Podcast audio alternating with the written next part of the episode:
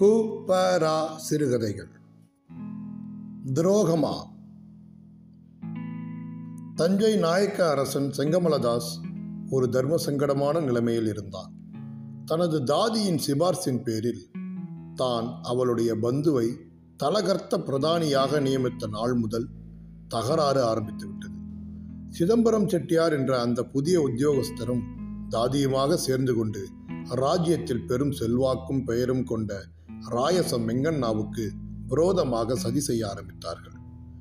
ராயசம் வெங்கண்ணா தான் ராஜ்யத்தை செங்கமலதாசுக்கு திரும்பி வாங்கி தந்தவர் என்றாலும் செங்கமலதாசுவால் தனது தாதியின் சொல்லை மீற முடியவில்லை. எனவே அரசன் ஓரளவு ராயசம் வெங்கண்ணாவின் யோசனைகளை மதிக்காமல் காரியங்கள் நடத்த ஆரம்பித்தான். அவர் சொல்படி நாட்டை நாளுக்கு நாள் முன்னேற்றமடைய செய்ய தயங்கினான்.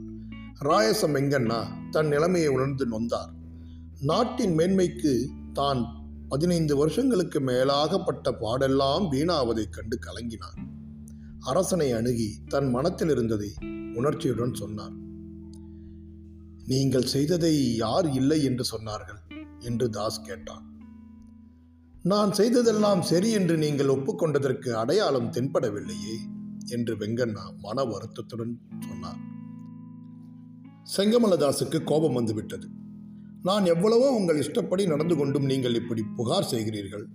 நான் சிதம்பரம் செட்டியாரை முக்கியமான ஸ்தானத்துக்கு நியமித்து விட்டேன் என்று உங்களுக்கு கோபம். நீங்கள்தான் சர்வாதிகாரியாக இருக்க வேண்டும் என்று நினைக்கிறீர்கள் என்று அரசன் கடுமையாக சொன்னான். அரசே இப்படி நீங்கள் என்னை பற்றி கடுமையாக சொல்வது என் மனதை பிளக்கிறது. நான் சர்வாதிகாரியாக இருக்க விரும்பினால் இப்படியெல்லாம் செய்திருப்பேனா என்ன? எப்படியெல்லாம்? உதாரணமாக உங்களை இவ்வளவு கஷ்டப்பட்டு ரகசியமாக வளர்த்து மறுபடியும் நாட்டிற்கு கொண்டு வந்திருக்க மாட்டேன் என்று வெங்கண்ணா வெடுக்கென்று சொன்னார் மனஸ்தாபத்தின் மிகுதியால் ராயசன் சொன்ன வார்த்தைகள் அரசன் உள்ளத்தில் சுருக்கென்று தைத்துவிட்டன உங்கள் அதிகாரத்தை நான் நிலைநிறுத்தி உங்கள் அடிமையாக வாழ்வேன் என்று நினைத்து செய்திருப்பீர்கள் என்று அவன் சொன்ன பொழுது வெங்கண்ணா மனம் துடிதுடித்தது அல்ல அல்ல என் தாய் மகாராணி லட்சுமி தேவிக்கு நான் கொடுத்த வாக்கை காப்பாற்றினேன். அவ்வளவுதான். என்ன? ஆமாம். உங்களுக்கு அது நினைவிருக்கிறதோ என்னவோ? மன்னர் விஜயராகவ நாயக்கர் கடைசியாய் போர் முனைக்கு போகும் முன் மகாராணி என்னை கூப்பிட்டு விட்டார். தனியாக என்னையும் உங்களையும் வைத்துக்கொண்டு என்னிடம் வாக்குத்தத்தம் வாங்கினார். உங்களை எங்காவது மறைத்து வைத்திருந்து தகுந்த சமயத்தில் மறுபடியும் தஞ்சை சிம்மாசனத்தில் ஏற்றி வைக்க வேண்டும் என்று எனக்கு உத்தரவிட்டார். விஜயராகவரின் வம்சம் அழியக்கூடாதென்று நான் அப்படியே செய்வதாக வாக்குத்தத்தம் செய்து கொடுத்தேன். பிறகுதான் மகாராணி தன் பிராணனை விட்டார். உம்முடைய கடமையை செய்தீர்? அவ்வளவுதானே? ஆமாம் கடமையைத்தானே செய்தேன். ஆமாம் ஆமாம் கடமையைத்தான் செய்தேன் என்று வெங்கண்ணா திரும்ப திரும்ப சொன்னார். அதனால் என்ன விசேஷமாக நீங்கள் செய்தது? என்று இளவரசன் குத்தி கேட்டான். விசேஷம் ஒன்றுமே இல்லை மகாராஜா என்று வெங்கண்ணா விக்கி போய் சொன்னார். ஆனால் இன்று மறுபடியும் அவர் பேச ஆரம்பித்த வார்த்தைகளில் இருந்த வேகத்தைக் கண்டு செங்கமலதாசே கொஞ்சம் திடுக்கிட்டு போய்விட்டார். ஆனால் ஆனால் நான் கடமையை செய்த பொழுது நான் செய்தது சரிதான் என்று எண்ணினேனா? என்று வெங்கண்ணா சொன்னார். ராயசம் நீங்கள் சொல்வது எனக்கு அர்த்தமாகவில்லை. விவரமாக சொல்லும் என்று அரசன் கர்ஜித்தான். விவரமாக சொல்கிறேன் மகாராஜா அப்படி சொல்லுவது எனக்கு அவ்வளவு சந்தோஷமான விஷயம் அல்ல என்பதையும் தெரிவித்துக் கொள்கிறேன். வெங்கண்ணா நீங்கள் என்னுடைய தகப்பனார் காலத்திலிருந்தே மிகுந்த செல்வாக்குடன் இருந்து வந்திருக்கிறீர்கள் என்ற காரணத்தை கொண்டு நீங்கள் இந்த மாதிரி சலுகை எடுத்துக்கொண்டு என்னை நடத்துவதை நீங்கள் உணர வேண்டும். நான் சிறுவனானாலும் தஞ்சை மன்னன் நீங்கள் வயது முதிர்ந்த ராஜதந்திரியானாலும் எனக்கு உட்பட்டு நடக்க வேண்டியவர்கள். அதையெல்லாம் நீங்கள் எனக்கு ஞாபகம் ஊட்டாமலேயே நான் அறிவேன். நீங்கள் மன்னனாக இருக்க வேண்டும் என்பதற்குத்தான் நான் பட்ட பாடெல்லாம் கடவுளுக்கு தெரியும். நீங்கள் மேலும் உண்மையாகவே இந்நாட்டிற்கு மன்னனாக இருக்க வேண்டும் என்பதுதான் என் பிரார்த்தனை. இப்பொழுது நான் உண்மையாக அப்படி இல்லை. இல்லை என்றுதான் நான் சொல்ல வேண்டியிருக்கிறது. உங்கள் பேச்சையே நான் எல்லாவற்றிலும் கேட்கவில்லை என்பதாலா? அல்ல அல்ல. யார் பேச்சை கேட்டாலும் நாட்டிற்கு நலமான காரியம் நடைபெற வேண்டியது அவசியம். இன்று அது நடைபெறவில்லை. உங்கள் இஷ்டப்படியெல்லாம் நடந்தேற வேண்டும் என்று நீங்கள் எண்ணுவது நடக்காத காரியம். நான் உங்களுக்கு கெட்டதை சொல்லுவேனா? என்று வெங்கண்ணா கலங்கின போது செங்கமலதாசு ஓரளவு தானே கலங்கிவிட்டான். சற்றென்று சமாளித்துக் கொண்டு விட்டான். நான் தான் உங்கள் சொற்படி நடக்கவில்லை என்று எப்படி தீர்மானிக்கிறீர்கள்? நீங்கள் நடந்து கொள்ளும் விதத்தில் இருந்து தெரியவில்லையா? ஆ சிதம்பரம் செட்டியார் உங்கள் கண்களை உறுத்துகிறார். உங்களுக்கு இணையாக வேறொருவர் இருக்கக்கூடாது. அப்படித்தானே? மகாராஜா நீங்கள் சொல்லுவது பாதி பிசகல்ல. சிதம்பரம் செட்டியார் என் கண்களை உறுத்தத்தான் செய்கிறார். ஆனால் எனக்கு இணையாக மற்றொருவர் இருக்கக்கூடாதென்று நான் நினைப்பதாக சொல்லுவது பிசகு. என் ஸ்தானத்திலிருந்து இந்நாட்டை கவனிக்க தகுதியாக யாரும் இல்லையே என்று தான் கலங்குகிறேன். எனக்கு வயதாகிவிட்டது. உடனே ரஜா கொடுக்கிறேன். ஓய்வு எடுத்துக் கொள்ளுங்கள். எனக்கு ஓய்வு எடுத்துக்கொள்ளும் காலம் இன்னும் வரவில்லை. விஜயராகவர் ஆண்ட நாட்டிற்கு நான் செய்ய வேண்டியதை இன்னும் செய்து முடிக்கவில்லை. அது முடியும் வரை எனக்கு ஓய்வேது. என்னை மீறியா? அப்படி ஒன்றும் நிலைமை வந்து விடாதென்ற நம்புகிறேன். இன்னும் உங்களை சரியான வழிக்கு கொண்டு வரலாம் என்றே எண்ணுகிறேன். என்னை நல்ல வழிக்கா? ஆமாம் நாட்டை இம்மாதிரி கெடுக்காமல் பிறருக்கு அடிமையாகும் நிலைக்கு கொண்டு வராமல். ஓய் நிறுத்தும் மன்னர் முன்னிலையில் என்ன பேச வேண்டுமென்று கூட. என்று செங்கமலதாஸ் மெய்மறந்து கத்தினான். அப்பா குழந்தை நீ மன்னவன்தான் ஆனால் முதலில் நான் கண்ணிற்கு கண்ணாக வளர்த்த குழந்தை நீ. என் ஆசைகளையும் எண்ணங்களையும் உன் மூலமாக இந்நாட்டில் உருவகப்படுத்தலாம் என்று பேராசை கொண்டேன். நான் கொடுத்து வைக்கவில்லை. உன் மூலம் என் எண்ணங்கள் ஈடேறவில்லை. என் எண்ணங்கள் உண்மையாக நாட்டின் நலத்தை கூறினால் எப்படியாவது ஈடேறும். காட்சி மாற்றம். தஞ்சாவூர் கோட்டைக்கு அடுத்த ஒரு மைதானத்தில் தனி கூடாரம் ஒன்றில் எக்கோஜியும் ராயச எங்கண்ணாவும் தகுந்த ஆசனங்களில் உட்கார்ந்து கொண்டிருந்தார்கள். இரவு நல்ல நிலாவெளியில் பளிச்சென்று அடித்துக் கொண்டிருந்தது. மகாராஷ்டிர சைனியத்தின் கூடாரங்களிலிருந்து விளக்குகள் மினுக் மினுக்கென்று தெரிந்தன. விஜயராகவ நாயக்கரின் மகன் செங்கமலதாசை தஞ்சை சிம்மாசனத்தில் ஏற்றி வைக்கும்படியாக பிஜப்பூர் சுல்தானால் அனுப்பப்பட்ட மராட்டிய வீரர் எக்கோஜி விஜயராகவ நாயக்கரை தோற்கடித்து தஞ்சை நாட்டை கைப்பற்றி கொண்ட அழகிரி நாயக்கரை விரட்ட எக்கோச்சியை வரவழைத்தவர் ராயசம் வெங்கண்ணா. இப்பொழுது செங்கமலதாசை அரசிலிருந்து நீக்கி தஞ்சை நாட்டை கைப்பற்றிக் கொள்ளும்படி வெங்கண்ணா எக்கோஜியை தூண்டினார். என்ன வெங்கண்ணா? உம்மை பற்றி நான் எவ்வளவோ உயர்வாக வல்லவா நினைத்திருந்தேன் என்று எக்கோஜி ஆரம்பித்தார். இப்பொழுது என்ன செய்துவிட்டேன்? உம்முடைய மதிப்பை இழப்பதற்கு? செங்கமலதாஸ் உமது இஷ்டப்படி நடக்கவில்லை என்பதற்காக அவனை சிம்மாசனத்தில் உட்கார வைத்த நீரே அவனை கீழே தள்ள பார்க்கிறீரே. அது எதனால் என்று நினைக்கிறீர்? உம்முடைய அதிகாரம் செல்லவில்லை என்ற கோபத்தினால்தான். அவனை கொண்டு வந்த பொழுது அவன் சிறுவன் நீர் சொன்னபடி கேட்பான் என்று நினைத்தீர். இப்பொழுது அவன் உமது பேச்சை கேட்காமல் காரியம் செய்வது உமக்கு பிடிக்கவில்லை. வெங்கண்ணா கர்வத்துடன் அரசன் என் சொல்படி கேட்டுக்கொண்டிருக்க வேண்டும் என்று மட்டும் நான் நினைத்திருந்தால் இன்று அழகிரி நாயக்கரே ஆண்டு கொண்டிருப்பார். தெரியுமா எக்கோஜி?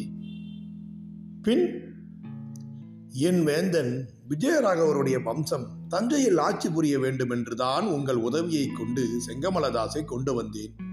கொண்டு வந்தீர். செங்கமலதாஸ் ஆட்சி புரிய திறமையற்றவனாக இருக்கிறான் தனக்காக தெரிய வேண்டும் அல்லது பிறர் சொன்னால் கேட்க வேண்டும். என்ன செய்கிறான்?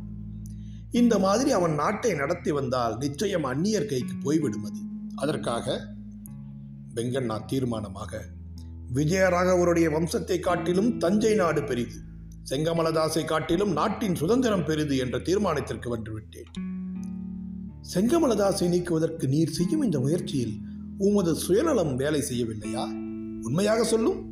என்று எக்கோஜி வெங்கண்ணாவை கவனித்துக் கொண்டு கேட்டான். வெங்கண்ணா ஏளனமாக சுயநலத்தை நான் தேடியிருந்தால் நானே இன்று தஞ்சை மன்னனாக இருக்கக்கூடும் தெரியுமா? அழகிரி நாயக்கரை விரட்டிவிட்டு செங்கமலதாசை ஏன் கொண்டு வருகிறேன்? செங்கமலதாசையை ஏன் இவ்வளவு வருஷம் கண் போல் காத்து வருகிறேன்? இல்லை எக்கோஜி.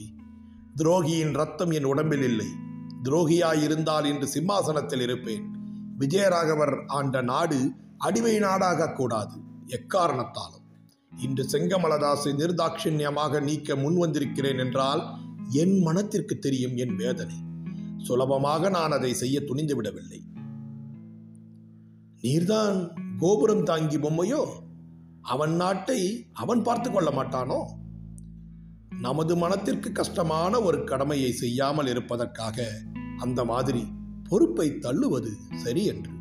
செங்கமலதாஸ் செய்வது நாட்டிற்கு கெடுதல் என்று கண்டும் நான் சும்மா இருந்தால் அது நாட்டிற்கு துரோகமாகாதா? இனிமேல் ஒருவேளை நாட்டிற்கு கெடுதல் ஏற்படலாம் என்று நினைத்து இப்பொழுது நீர் ராஜதுரோகம் செய்யலாமா?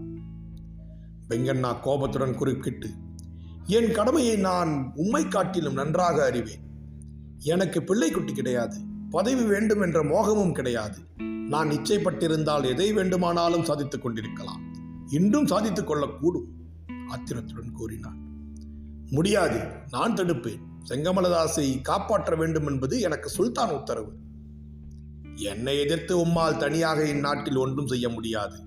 இல்லை துடித்து பிரயோஜனம் என்ன? உமது பலத்தை நீரே அறியவில்லையே. செங்கமலதாசை நீர் தனியாக இந்த சிம்மாசனத்தில் ஏற்றி வைத்திருக்க முடியுமா? என் உதவி இல்லாமல்.